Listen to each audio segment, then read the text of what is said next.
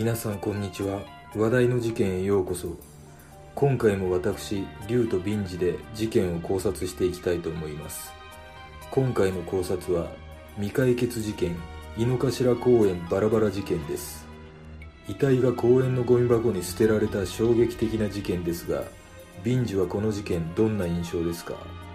戦後日本で起こった120件以上のバラバラ事件ではその多くが関節部分で切断されていたのですが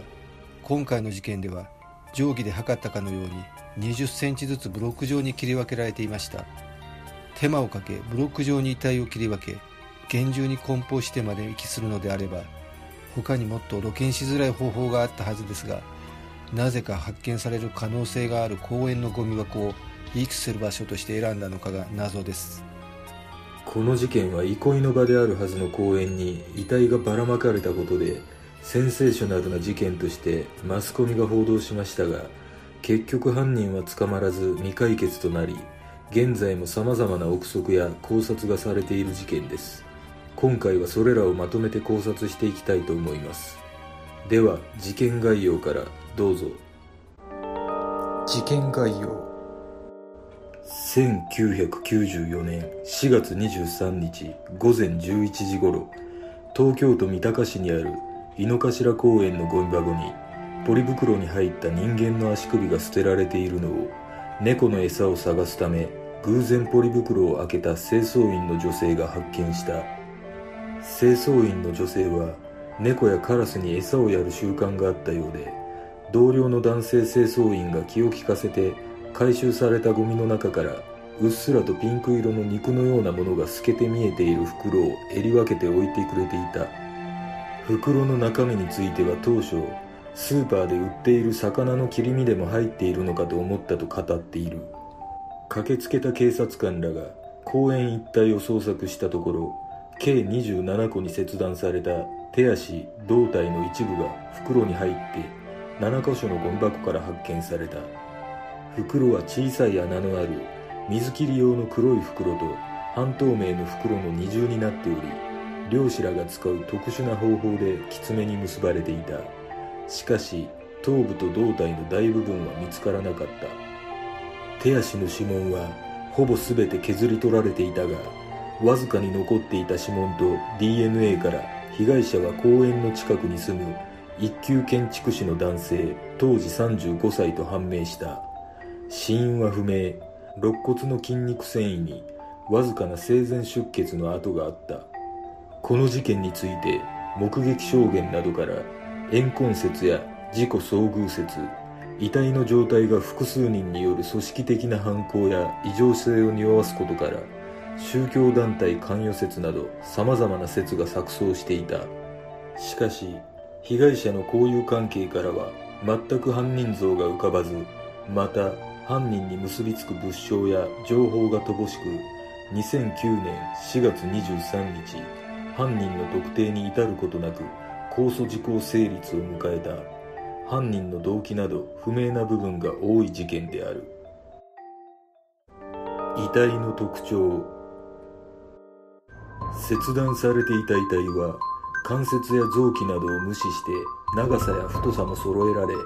ノコギリのようなもので20センチ間隔に切断されていた。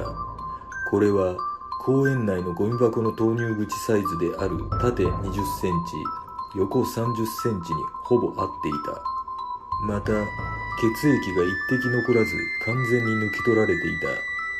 そういった作業を行うには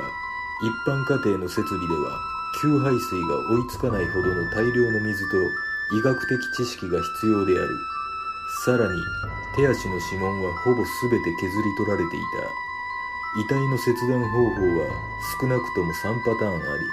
複数半説の根拠の一つになっている。発見された遺体は体全体の3分の1ほどで被害者の頭部胴体の大部分は現在も見つかっていない。残りの遺体は事件発覚前日の22日に公園のゴミ箱に捨てられゴミ収集車に運ばれ処分されたとする説もある。また死因については全く不明だった。毒物による中毒死の場合骨髄からその根拠を見つけることができるがそうした物質は発見できなかった。交通事故を思わせる傷もそれらの断片にはなかった。ただ一箇所だけ生活反応がある傷がありそれは肋骨の一部に付着している筋肉組織にほんのわずかな出血があった。でもそれは打撲されるような場所ではなく肋骨が折れているわけでもなかった。結局なぜそこに出血が起きたのかを特定することはできなかった。目撃情報。知人と別れた直後の22日午前0時過ぎに被害者によく似た男性が被害者の最寄り駅の JR 吉祥寺駅デパート脇で2人の若い男に殴られていたという証言があり被害者の遺体が発見された当日の23日未明には公園内でポリ袋を持って歩く不審な2人組の男が目撃されている。2人組の男は共に30代とみられる。その他には失踪したと思われる時間帯22日未明に人と車が衝突するような音がしたという情報もあり交通事故に遭った被害者の死体を隠すためにバラバラにしたという見解も出ている。事件発生直後から現在に至るまで実に様々な説や憶測の類が浮上したがそれらの多くは結局事件の全貌を明らかにするものではなかった。むしろそれらは捜査をか乱し当局の目を真犯人から遠ざけてしまいかねないものばかりであった。事実事件は控訴事項撤廃の法案が施行されるのを待たずに2009年4月に迷宮入りした。警察の捜査。三鷹署に特別捜査本部が設置され警視庁捜査一課と三鷹署の署員が合同で捜査に当たった。犯人が遺体を切断する目的の一つは身元の判明を遅らせること。つまり犯人は顔見知り。しかもごく身近な人間との見立てのもと被害者の親族勤務先の同僚や元同僚地元で参加していたボーイスカウト関係者小学校から大学までの同級生を中心に数百人を超す関係者を丹念に潰していった。しかしいくら調べても男女関係や金銭関係のトラブルなど怨恨に結びつくような話は出てこなかった。事件に巻き込まれた可能性も考え喧嘩や交通事故なども幅広く調べたが犯人に結びつく情報は得られなかった。また事件の約11ヶ月後にはオウム真理教による地下鉄サリン事件が起きたことから警視庁捜査一課の本事件の捜査員もオウム真理教事件に招集され捜査本部は解散となり三鷹署に単独で引き継がれた。その後捜査一課が本事件を担当することはなかった。マスコミの報道。事件発生直後は遺体を切断してゴミ箱に入れるなど奇妙な点が多いことからマスコミの注目を集め報道されたが事件の3日後の4月26日に名古屋空港で264人の死者を出す中華航空140便墜落事故が起きてマスコミがこの航空事故を集中報道したことでバラバラ殺人事件に関する報道が一気に激減した。その後も新たな情報に乏しいことなどからあまり大きくは報道されなかった。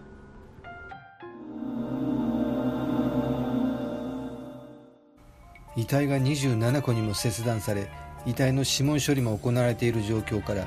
被害者の特定を遅らせるための時間稼ぎをするためかまたは身元を判明させないために行われたのかと思われます。犯人は組織ぐるみで実行部隊は複数人で犯行に及んだと推測します。一般人の怨恨者がここまで遺体を処理するのは技術的精神的にもほぼ不可能と思いますし怨恨説より被害者の存在を消すのが目的で行われた組織的犯行ではないかと思います。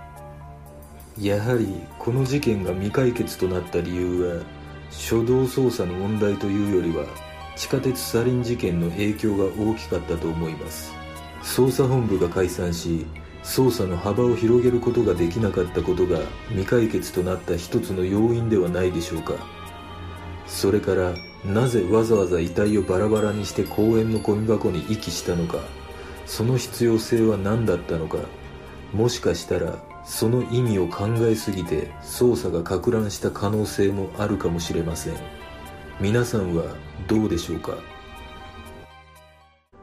時効から6年後の証言。時効から6年後新たな証言が得られた。その証言によるとこの事件は人違い殺人だったかもしれないということである。当時吉祥寺に倉庫を借りてこの地域の露天商の元締め的存在で被害者と顔も背格好も年齢も瓜二つの男性が縄張り争いでたびたびトラブルとなっていた外国人露天商を締め出そうとした。ところがその外国人露天商だと思っていた人物は実は某国の特務機関に属する工作員であり彼らの襲撃予定日が漏洩してしまい結果的にその男性は逆に彼らに監視され命を狙われるようになってしまった。そうして都内にある数カ所のビジネスホテルを転々とする逃亡生活の最中にこの事件が起こったといい事件発生時も都内のビジネスホテルに潜伏していた。被害者の自宅とこの男性の倉庫は近くにあり男性自身被害者の知人に被害者と間違えられることがたびたびありその間違いを指摘した後もこんなにそっくりな人がいるなんてと驚かれたという。つまり被害者はこの男性と間違えられて外国人工作員に殺害されたかもしれないということである。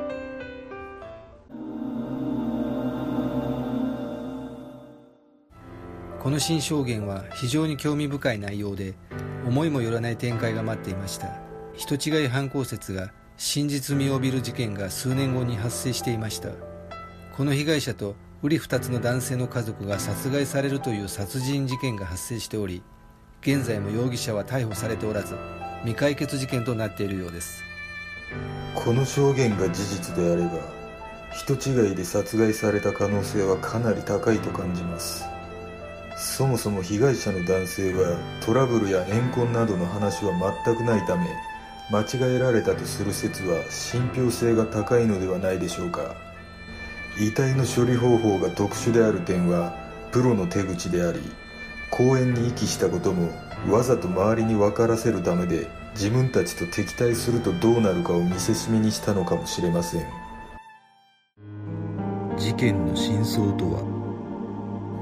バラバラ事件のセオリーというのが被害者に親しい人物が怨恨ないし金銭目的で殺害遺棄する事件が多いようです。警察も当初からこの見立てで動いていたようですが結果的に時効を迎えました。実は気になる情報がもう一つあるのですがそれは事件発生半年後事件の前日に事件現場の井の頭公園から 2km ほど離れたコンビニで2人組の男が東京都推奨の半透明ゴミ袋10パックを購入したと東京新聞によって報じられています。事件3日後にコンビニの店長は巡回の警察官にこの事実を伝えていたのですが捜査本部にはその情報は届いていなかったようです。その時点で防犯カメラを確認しておけば犯人に関する有力な情報が得られていたかもしれません。これは初動捜査に落ち度があったとも言わざるを得ません。単純に巡回の警察官が捜査本部に報告を忘れていたのか捜査本部に伝えたが捜査されなかったのかは不明ですが疑問に残ります。そしてわずか11ヶ月後には捜査が打ち切られてしまい時効を迎え今も事件は謎に包まれたままになってしまいました。これまでのさまざまな情報を考察すると人違いで殺害されたという説は一番可能性があると思います。時効から6年後という長い時間が経ち身の安全を確信したからこそ出てきた情報であり限りなく真実に近いような気がします。もしこれが真実とすれば真犯人はすでに国内に存在しないでしょう。そして被害者は何の罪もなく殺害されたのであればこんな理不尽なことはありません。すでに未解決となっているため真実は闇の中ですが被害者が報われるためにも真犯人が特定されることを願います。では今回の考察は以上となります。次の動画を見たいという方はグッドボタンチャンネル登録お願いします。よかったらコメント欄に考察してほしい事件などがあればコメントお願いします。この動画を見ていただいてありがとうございます。では次の考察で。